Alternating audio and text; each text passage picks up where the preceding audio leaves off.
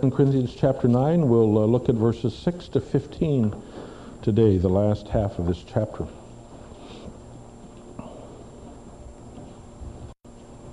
No one could really have planned in advance where we find ourselves this morning. Obviously, we started our study of 2 Corinthians many, many months ago, and we've just taken the next section week after week. Just like we do this morning, we take the next chunk and talk about it and study it. But this morning, as if we had planned it for weeks, this morning, this Sunday before Thanksgiving and the Great American Harvest Festival, this morning before we have our Thanksgiving dinner and all those wonderful things tonight, this morning we come to a text that talks about harvest, about planting and reaping. Well, I wish I was smart enough to have figured that all out and coordinated that where we end up here this morning, but I didn't. I just suddenly realized, whoa, this is interesting. Here we sit. And so that's what we're going to look at this morning. Let me read it. 2 Corinthians chapter 9, beginning with verse 6. Remember this, whoever sows sparingly will also reap sparingly. And whoever sows generously will also reap generously. Each man should give what he has decided in his heart to give, not reluctantly or under compulsion, for God loves a cheerful giver. And God is able to make all grace abound to you, so that in all things, at all times, having all that you need, you will abound in every good work. As it is written, he has scattered abroad his gifts to the poor, his righteousness endures forever. Now he who supplies seed to the sower and bread for food will also supply and increase your store of seed and will enlarge the harvest of your righteousness. You will be made rich in every way so that you can be generous on every occasion, and through us your generosity will result in thanksgiving to God. This service that you perform is not only supplying the needs of God's people, but is also overflowing in many expressions of thanks to God. Because of the service by which you have proved yourselves, men will praise God for the obedience that accompanies your confession of the gospel of Christ, and for your generosity in sharing with them and with everyone else. And in their prayers for you, their hearts will go out to you because of the surpassing grace God has given you.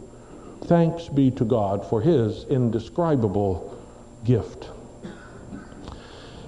The theme of this section is quite simple, and that is, you reap what you sow.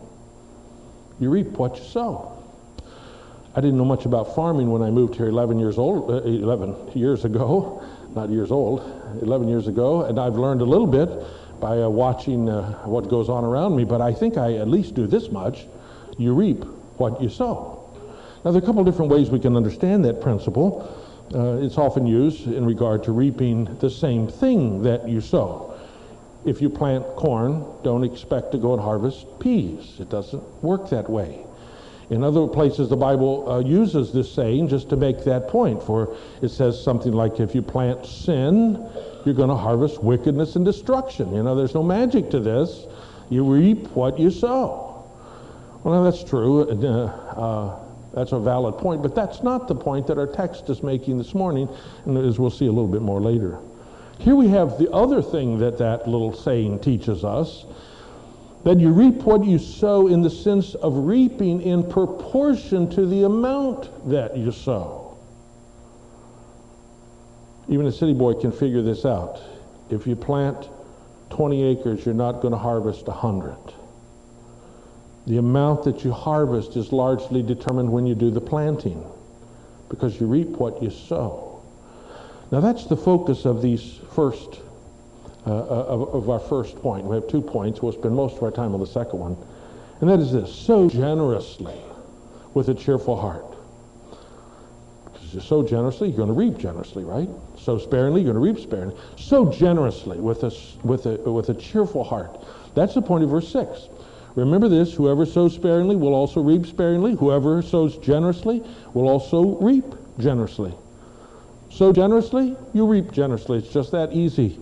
And of course, the seed which the apostle is talking about sowing here is the seed money, given this context that he's writing here, it's the seed money that's being collected in the offering to be sent to the relief offering to be sent to the Christians in Jerusalem who are struggling and suffering and have very little of anything. Even here, before he begins to talk about any harvest of any kind, Paul calls the church to generosity in what it plants, what it sows, what it gives in the terms of this seed money. Well, of course, this invariably raises the question, how much? How much does God expect me to give? And many of us are very used to a legal kind of answer. God requires you to give 10%. And so we grit our teeth and dutifully pay our church taxes and our fair share, and we feel about the same toward it as we feel on April 15th when we have to pay taxes, and it's just how it is. Oh, I have to do it. It's just pay your taxes, pay your church share, and okay. But that's not the answer that we get in this text. Look at verse 7. Each man should give what he has decided in his heart to give, not reluctantly or under compulsion, for God loves a cheerful giver. So how much am I to give? As much as I can give joyfully, with a cheerful heart, without reluctance. That's what it says. Now let me explain the logic of that a little bit. Remember, our giving is a response to God's grace who's given to us first. Our giving is not a law work by which we gain some merit to gain God's favor. We pay God off and then he'll like us. Our giving is a response. And since our giving reflects God's giving, it should be done in the same way. So how did Jesus give his life for us? Well, we read in the book of Hebrews, for the joy set before him, he went to the cross for us. He didn't grudgingly say, I hate these people. I can't believe what they're doing. No. For the joy set before him, he gave himself. So if we're giving in response to that, we ought to give with the same kind of joy. And then remember, this is an act of worship. This is not a charitable contribution to the Lord. The Lord doesn't need our charitable contributions. He's not broke. He doesn't need the money. He owns everything. He can have whatever he wants. We're not helping God out. The pagans think that way. They're feeding their gods. If you don't bring food to your gods, maybe he's going to go hungry. No, that's not how the true God is. The earth is the Lord's, and everything in it, we read. He doesn't need our money. He just accepts our worship. But if our giving is worship, then it must be from the heart, because grudging, grumbling giving is the opposite of worship. There's an old Latin adage that says, whatever the heart does not do is not done. And that certainly is true in worship. If we don't give from the heart, keep your money. That's not worship. So how much should we give? Well, how much do you want to give? You decide that in your heart. Give as much as you can give joyfully before you find resentment growing. How genuinely grateful are you to the Lord for all he's done for you? Well, let that gratitude be a guide in your giving. How much do you trust God to meet your own needs? Give in proportion to your faith. How much can you give away and trust him that you still can live? Now, that may not be what you expected to hear, but that's what the text says. So generously with a cheerful heart. That's different than pay your taxes. So it says, so generously with a cheerful heart. And the promise is that we will reap according to how we sow, generously or sparingly. But what exactly will we reap? Well, that brings us to our second point where we're going to spend most of our time, which is that you will reap a harvest of blessing. You will reap a harvest of blessing. As I said at the beginning, the emphasis in our text is on the amount of harvest reflecting the amount of the planting. The point is not that we will reap the same kind of thing that we planted. Now, I don't think that's stretching this sowing and reaping analogy too thin. I look around me here and I see farmers spend a lot of time filling cows with grain and silage and water, and what do they expect in return? More grain, more silage? Oh no, they expect milk in return. It's still true that the more feed and the more cows the better quality, the more milk. But in the dairy business, you don't exactly get back what you put in. You don't exactly reap what you sow, but the proportion is still true. 500 cows produces more milk than 100 cows, right? Well, that's what the point of our text. Sow generously with a cheerful heart, and you will reap, not the same thing you sow, but you will reap bountiful blessings from God. Now, actually, as we look at these verses, starting about verse 8 and down through the end of the chapter, there are at least 5 different things woven through here that God promises that we will reap. Blessings of His grace that He promises will be what come back to us for our giving. So let me just go through them, 5 things. First of all, your own needs will be met. This is a blessing that God promises us. Your own needs will be met. Now we have to be careful here, for there's a trap here that many people have fallen into. You see, God does not speak of our giving in terms of some huge pyramid scheme. You've seen those things, right? You send $1 to the person at the top of this list and put your name on the bottom of the list, and 3 weeks later you receive $1,000 or some kind. And some people talk about giving like that. You know, you just give and God's going to multiply and you're going to get lots of money back. Now, some people may say that, but that's not true. The widow who gave her 2 last pennies, she went away without any pennies. She was not rich, she was poor. The churches in Macedonia who gave out of their poverty had to figure out how to get their bills paid because they didn't have that money anymore. So let's not kid ourselves. God is not saying that giving is a gimmick to get more money. If that were true, people would give freely. We all know it's not true. Having said that, having warned against that false interpretation, there still is a promise here that God will meet the needs of His faithful people who honor Him and give. Look at verse 8. God is able to make all grace abound to you, so that in all things, at all times, having all you need, you will abound in every good work. Hear all the list of alls there. All grace and all things at all times, all that you need. This is the same promise that God extended to the church at Philippi, one of those poor Macedonian churches that Paul spoke of earlier, where he writes them about the gifts. He says, the gifts you sent are a fragrant offering, an acceptable sacrifice, pleasing to God. And then he tags on this promise, and my God will meet all your needs according to His glorious riches in Christ Jesus. So you gave generously. Don't worry about it. God will meet your needs. It's the same thing that the prophet Malachi said in the Old Testament. Bring the whole tithe into the storehouse, that there may be food in my house. Test me in this, says the Lord Almighty, and see if I will not throw open the floodgates of heaven and pour out so much blessing that you will not have room enough for it. I will prevent pests from devouring your crops and the vines in your fields, and will not cast their fruit, says the Lord Almighty. You see, the point is, if everything happens by God's providence, then I don't have to fear being faithful.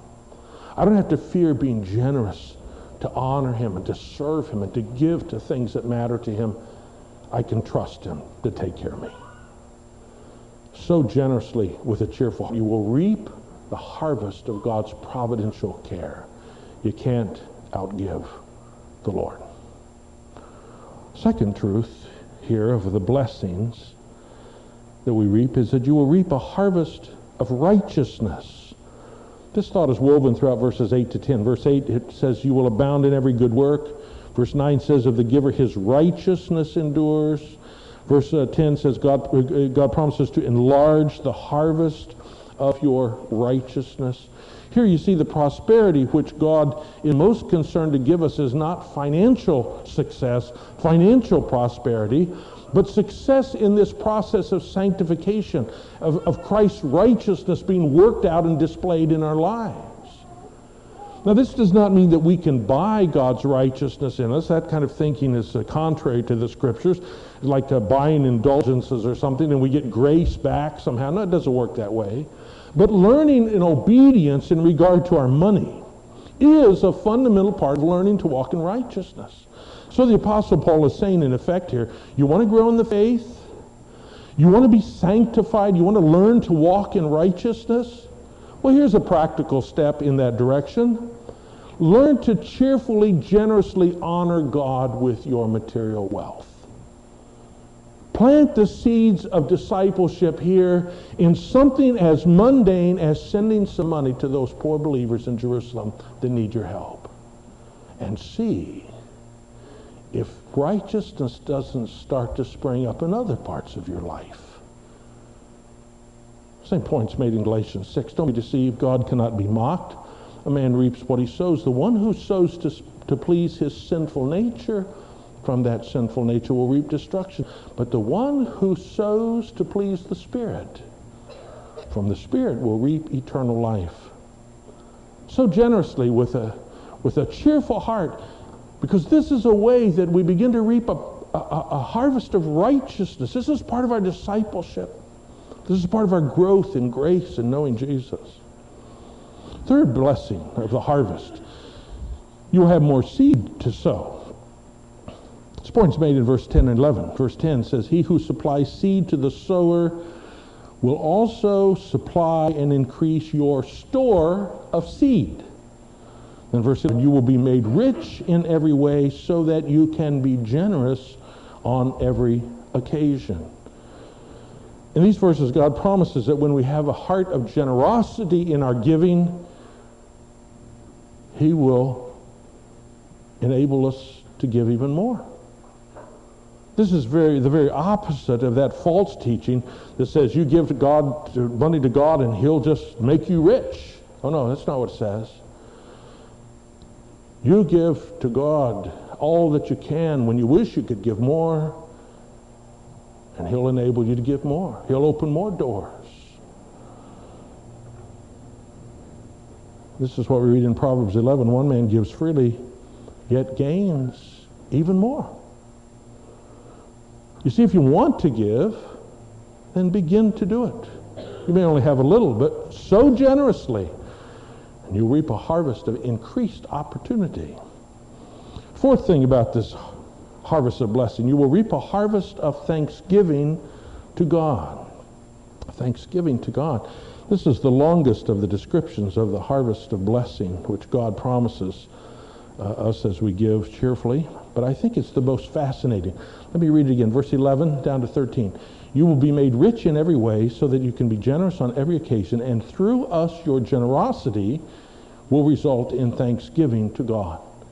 This service that you perform is not only supplying the needs of God's people, but is also overflowing in many expressions of thanks to God. Because of the service by which you have proved yourselves, men will praise God for the obedience that accompanies your confession of the gospel of Christ, and for your generosity in sharing with them and with everyone else. The point is that the more generously we plant by our giving, the more praise and thanksgiving God will get. In other words, we will reap a harvest of blessing not coming back to us, but coming back to God. Parents do this for their children sometimes. I know a young lady whose two grandfathers, when she was born, got together and said, you know, we need to invest some money for this granddaughter of ours so that she can go to college someday. And so they did. And they put together a little portfolio and they invested some money for her. 18 years later, when it's time for her to go to college, she went to college. No loans, no scholarships, no part-time jobs. She went to college and studied. And the bills were paid because her grandfathers, who didn't even know if they would be around when the time came, planted so that when the harvest came, she would reap the harvest. Now that's the picture that Paul's setting before us here. He's saying you have the opportunity by your generous giving to plant, not so that you receive something back, but so that God receives something back, namely thanksgiving. When these believers in Corinth gave relief money to help those poor Christians in Jerusalem, what happened? When that money got to Jerusalem, what would happen? Those people get down on their knees and thank God for providing what they needed. Not only that, when they heard it came from these Gentiles, you know, the Jews didn't think much of the Gentiles. They call them swine, dogs. When they heard that this help came from Gentiles, that Jesus had changed, they give thanks to God for the gospel that would change these people and make them God's people. God gets double thanksgiving. How important is that to us? Would we give our money to some needy believer who we don't even know, maybe halfway around the world, just for the joy of knowing that when they received that gift, they were going to thank God, and God would hear praise. God's ears would be filled with thanksgiving. We wouldn't hear it. We probably don't even speak their language. They don't even know our name. But God would hear it. And God's worthy of thanksgiving. Why would we do that? Just because we love him. That would be the only reason. Because we believe he's worthy of hearing the praises of his people, and it might be in our power to make that happen. That's all. So generously, and God will reap a harvest of thanksgiving. And then fifthly, one rather unexpected blessing. You will know the blessing of people praying for you in return. Look at verse 14. And in their prayers for you, their hearts will go out to you because of the surpassing grace God has given to you. You see, when we give to needy brothers and sisters, not only do they thank God for his blessing, but they realize that they are bonded together with the rest of God's people that they never knew even existed. And if you received a gift like that, what would be your response? You would thank God for meeting your need, but wouldn't you also say, Lord, and bless those people who sent this? I don't know who they are. I don't know what their needs are. But, oh, Lord, meet their needs, would you? Wouldn't you pray that way? Of course you would. And so did the people in Jerusalem. Here the Apostle Paul rejoices in the implications of the unity of the body of Christ, the church. When one part of the body takes care of another part of the body, there's a reminder that we're part of the same body.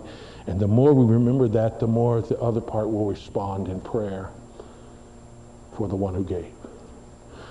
And most of the time we never know about that. We never hear it. Somebody offers thanksgiving to God. Somebody prays for the one who sent the gift. And we're not aware of it, except that the Bible holds these kinds of promises before us. There are times that we know, and I have an experience like that in my own life that I'll just tell you about briefly. For many years, I supported an old college friend who, when I went into the Air Force to fly airplanes, he went to Brazil to be a missionary. And I didn't have any money during those early days, and I didn't give him very much support, about $20 a month, which was kind of a drop in the bucket I sent to his mission. But I remember a while back getting a letter from my friend, the routine form letter, to thank you for your gifts and bring you up to date on what's happening. And penciled on the bottom was a little note, personal note, that says, I have a list of people that I pray for all the time, and I want you to know your name is on my list for Tuesday. Every Tuesday I pray for you. Wow. Wow. I didn't expect that.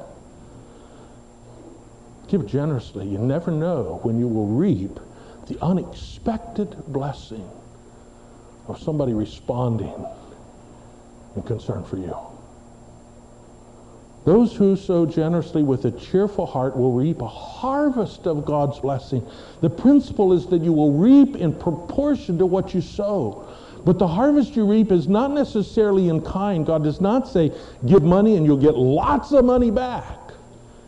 Instead, we give money and we reap the many and varied expressions of the goodness and grace of God. So how much of those things does your heart desire? How much of God's promise to supply your need? How much ability to multiply your service to Him? How much growth in righteousness? How much praise given to God because of your actions? How much of the love of Christian brothers and sisters coming back to you? How much do you want to reap of that? For you will reap in proportion to what you sow. In cheerful, faithful, uncoerced, full of gratitude, generosity. Wow, it puts our money in a whole different light, doesn't it? Here, dollars are like seeds that we've been given. We plant them to grow the kind of harvest we want to grow. You want to harvest pleasure? Haul out your seeds and go plan a party. Right? That's how you get pleasure. That's what you got. You spent your seed, and that's the harvest. You want to get richer? Take your seeds and find the best, highest interest account you can find, the best investment. Go invest it where you get more seeds. Okay, then you got it. You're a rich man. Die and leave lots of money to somebody. Want a harvest of education? That's an important thing. You got to spend money. You got to plant some seeds. You got to pay some college tuition. You got to buy some books. You got to think. You got to go to some seminars. You have to invest something in it.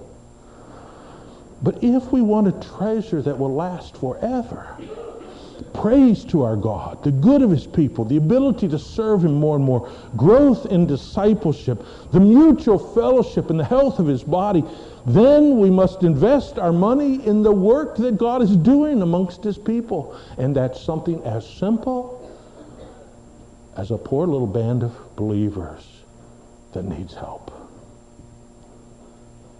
And we send them some money. All sounds very similar to what Jesus said when He said we should lay up treasures in heaven, doesn't it? Well, this passage ends where it began. Verse 15 says, "Thanks be to God for His indescribable gift." Remember where this whole section, chapters 8 and 9, this whole section on giving, remember where it began? Back in chapter 8, we give because Jesus gave Himself for us. Our giving proceeds from the fountainhead of God's grace. Our giving is a grace. And that's where we end. God's indescribable gift in Christ. You see, behind all of our stewardship is this one great principle. God gave the first and greatest gift. And all our giving is simply an attempt to respond with appropriate gratitude. That's all.